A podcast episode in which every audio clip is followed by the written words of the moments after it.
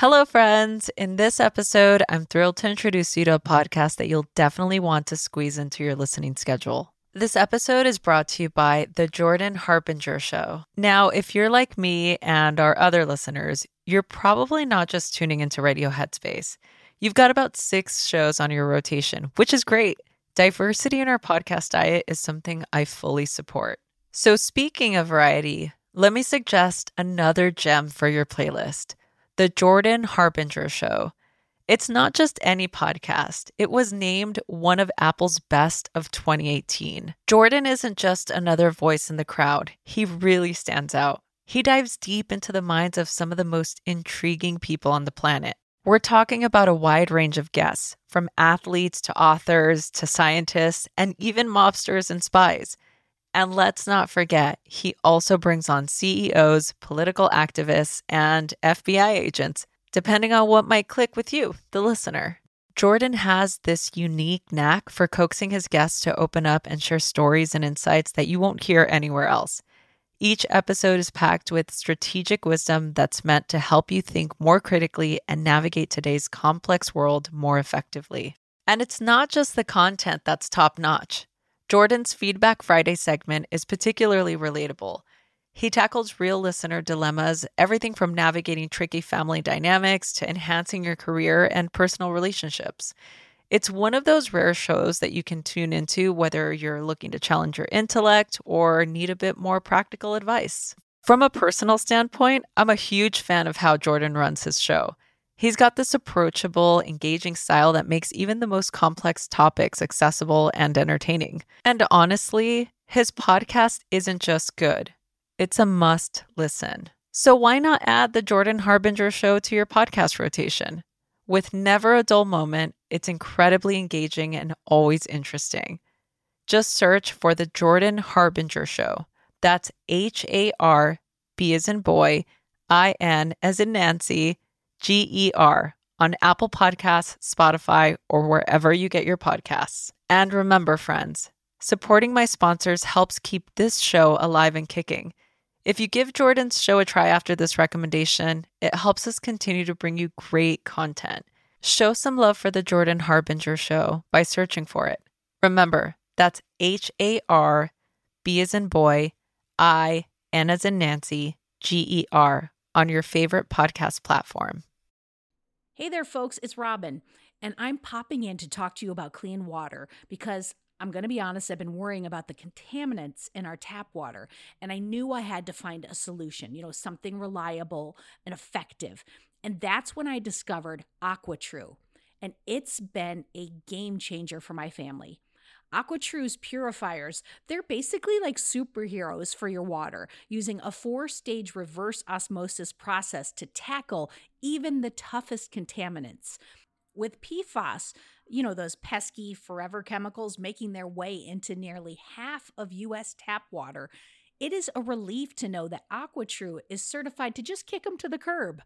Plus, their range of purifiers fits every home, from countertop setups to under-sink options. They've even got a Wi-Fi connected model for the tech-savvy among us. And let's talk about those filters, okay? Long-lasting and affordable. They are a dream come true. There's no more like swapping them out every few months. AquaTru's filters go the distance and last up to two years. Since switching to AquaTru, I have noticed a huge difference. The water tastes cleaner, it's fresher, and the best part, I no longer have to worry about what's lurking in my tap water. Even my kids are drinking more water because of the ease of the countertop setup. AquaTru comes with a thirty-day money-back guarantee and even makes a great gift. Today, our listeners are going to receive twenty percent off any AquaTru purifier. Just go to aqua tru dot com, that's A Q U A T R U dot com, and you're going to enter the code HEADSPACE at checkout. That's twenty percent off any AquaTru water purifier when you go to aqua tru dot com and use promo code H E A D S P A C E. Go get it. Headspace Studios.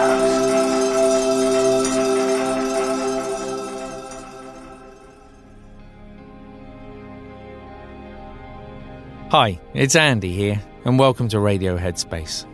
So what's the best advice you've ever been given in your life?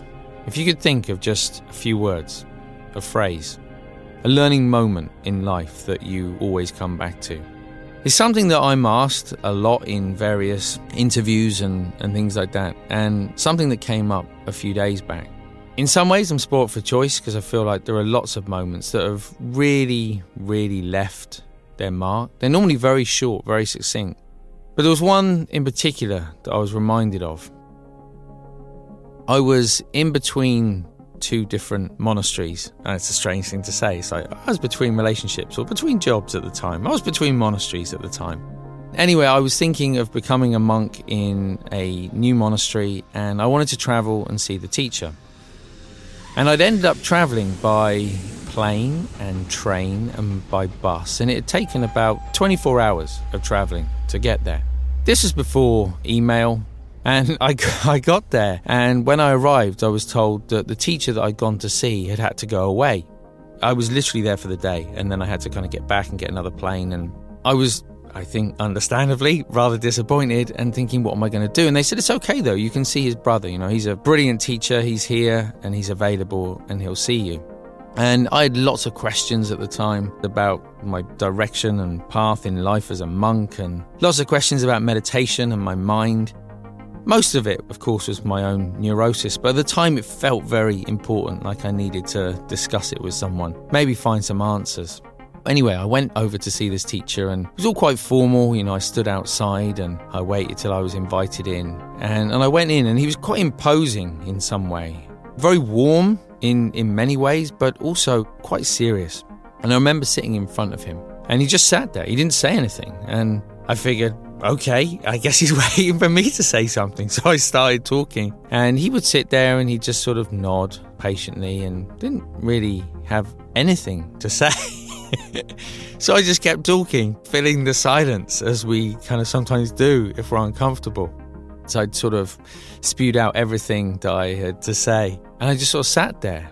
He looked at me and he said, well, just do your best. And I waited a little longer because I figured there was probably sort of some more to come. And that was it. He just sat there. And I sat there and I was thinking, okay, well, you know, travelled here for twenty-four hours and I was really hoping for more of a conversation. Anyway, it was clear the time was over and I was shown out of the room. And at the time, I thought about that. And, you know, look, it's something we all grow up with, right, as, as kids, our parents maybe. And it doesn't necessarily feel particularly deep or profound. But interestingly, over the years or the years following visiting that particular teacher, that phrase started to have real resonance. In those moments where I felt I was falling short, I was reminded that there's really nothing more we can do. We might wish that things were different, we might wish that we could do more, but in any given moment, really, that's all we can do, is to do our best. In this moment, free from the past or future, there is only this moment. And all we can do is our best, innit? That's kind of the whole thing. No matter how difficult situations have become in life, it's something that has always stayed with me, that's always resonated and given me a place of comfort, so that I'm not trying to outdo myself. I'm not trying to wish I was something different or something more in any given moment. I know that all I can do is to show up and to do my best.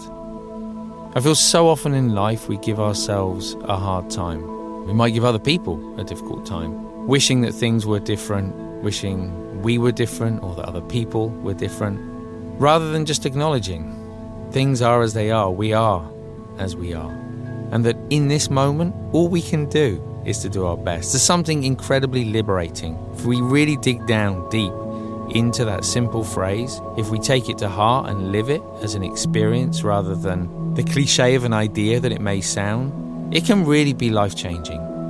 Hopefully that's something you can take into your day today, into your life moving forward. Thanks for listening. I look forward to seeing you back here tomorrow.